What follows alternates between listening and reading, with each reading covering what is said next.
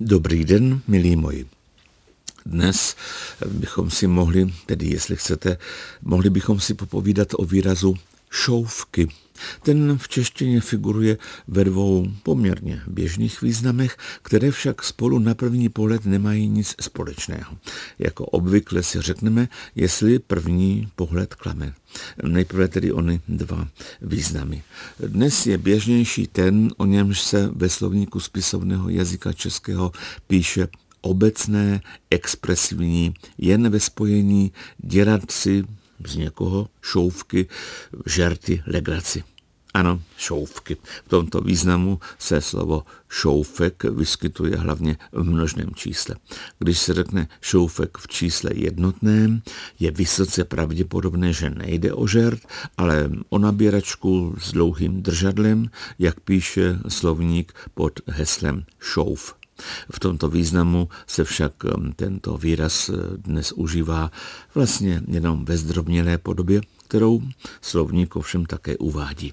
A i když slovník má příklad i z jiné oblasti, v dnešní češtině slovo šoufek, myslím, výhradně slyšíme jen v souvislostech, uh, abych tak řekl, nevoňavých nabírat močůvku šoufem, polévat hnůj šoufkem.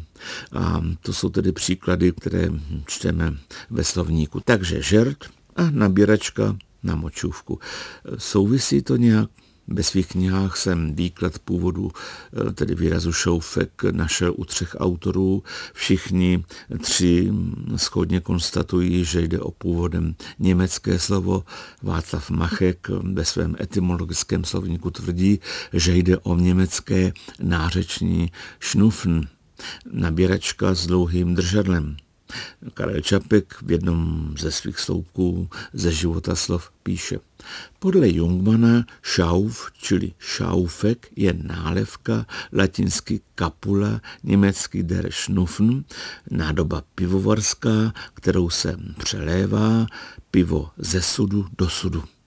A Jiří Rejzek v tom nejnovějším etymologickém slovníku konstatuje, že německé šufn, nabíračka, souvisí se schaufl, lopata. A jak je to se souvislostí žartů a nabíračky na močůvku?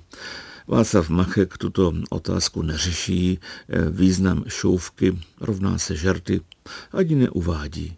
Jiří Rejzek prostě konstatuje, že původ rčení dělat si šouvky je neznámý. Jedině Karel Čapek si na tohle téma zaspekuloval. My si krom dělání šouvků také z někoho ulejváme, případně nalejváme lehkověrného. Jak vidět je i v těchto úslovích představa duté nádoby, srovnej třeba troubu a nádivu, no jinak řečeno, jak vidíme z těchto slov, tak eh, Čapek spojoval oba šouvky pomocí dutosti. Šoufek je dutá nádoba. Lidé, z nich si děláme šouvky, jsou hloupí, jak se někdy také říká, duté nádoby.